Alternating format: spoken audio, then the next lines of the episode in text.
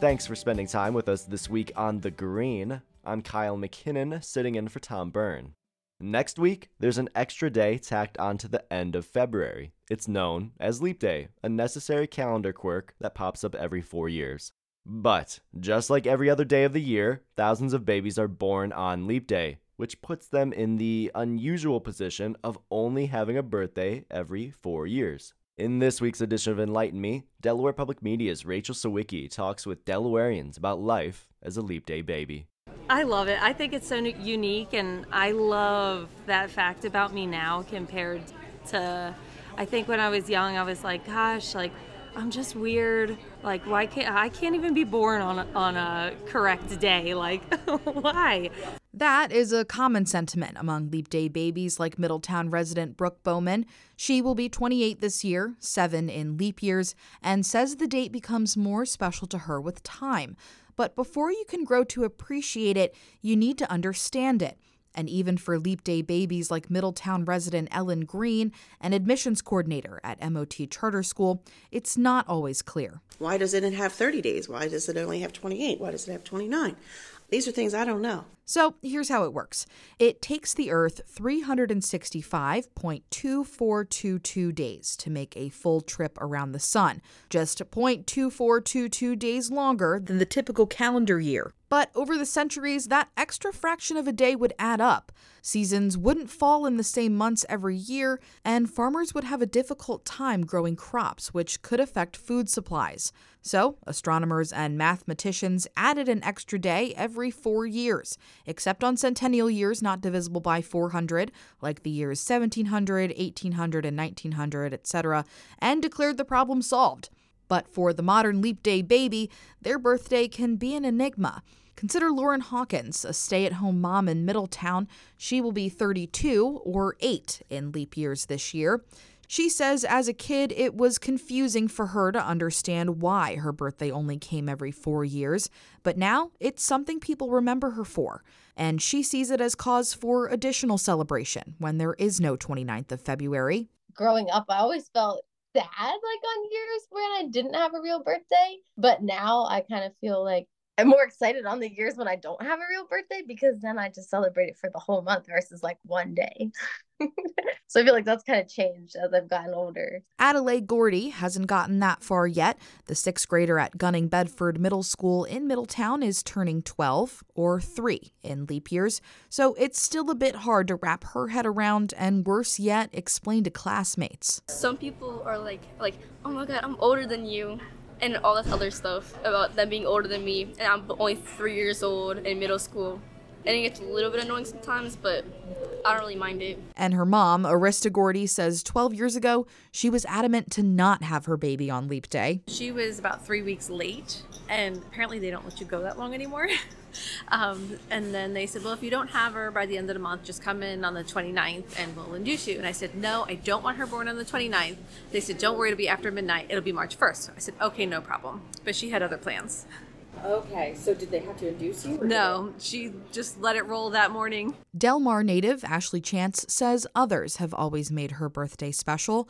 Growing up, she didn't think much about not being able to celebrate on the actual day. I think I remember like my cousins maybe making fun of me, like, oh, you don't have a birthday but it never really bothered me. And um my mom, she's always made a big deal about birthdays and I'm I'm very grateful to have the parents that I had because they make it an event for us now, even still as an adult. Chance will be 40 this year or 10 in leap years, but her connection to leap day goes even deeper. She also celebrates another occasion on the already rare day. It's my 12th wedding anniversary or it's my third. Chance and her husband eloped in 2012.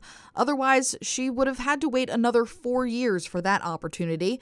She says she always wanted to get married on her birthday. Her father did the same on his birthday, October 13th, which was a Friday the 13th, the year he was married. We got married, and then I showed up to my birthday party, and nobody in my family knew it. So we were dressed up like I was in a wedding dress I'd gotten from a thrift shop, and he was in a suit, and we just showed up. And I remember my aunt opening the door, and she was like, "Ashley's all dressed up," and I was like, "Yeah, because I got married." Think that's a great story? It's just one of many you can find about Leap Day couples and families, according to the co-founder of the National Society of Leap Day Babies.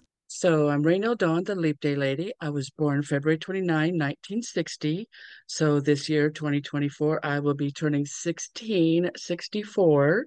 My sweet 16 again. Dawn wanted to find others like her and founded a Leap Day Birthday Club in 1988. In 1997, she came together with Peter Brouwer, founder of the online club Leap Year Baby Honor Society, and they combined their clubs into one. Dawn says she's met couples who were both born on Leap Day and then got married on the day too. Mothers with up to three children, all born on consecutive Leap Days, and third generation Leap Day babies who have a parent and grandparent with Leap Day birthdays too. Her mission is to advocate for more Leap Day recognition, leapifying websites for businesses to validate February 29th as an actual date, getting Leap Day capitalized in the dictionary and solidified in ink on the calendar, and to change the narrative that the extra day is a nuisance or a burden. As recent as 2020, parents were asked by the doctor, the nurse, the hospital staff what date do you want me to put on your baby's birth certificate? The 28th or the 1st you don't want your baby growing up without a birthday do you? You know? Or the parent would ask the hospital staff i don't want my baby to grow up without a birthday. Please put february 28th or march 1st and they did. And that's illegal their heart is in the right place. Their brain is committing illegal stuff. You don't change the birth certificate of a human being. Dawn says despite her family's efforts, she still felt left out and was teased by her classmates as a kid. But when she was older, she learned the history of Leap Day and its importance a necessary date to keep track of time. A day that represents balance and harmony. It's not connected to a religion, it's not connected to a government, it's not a holy day. It's everyone's extra day. And I encourage everyone to use their extra day wisely. Do something good with it. For Leap Day babies, that means celebrating with family, going or doing something new and fun, or hitting all the Leap Day sales on a shopping trip.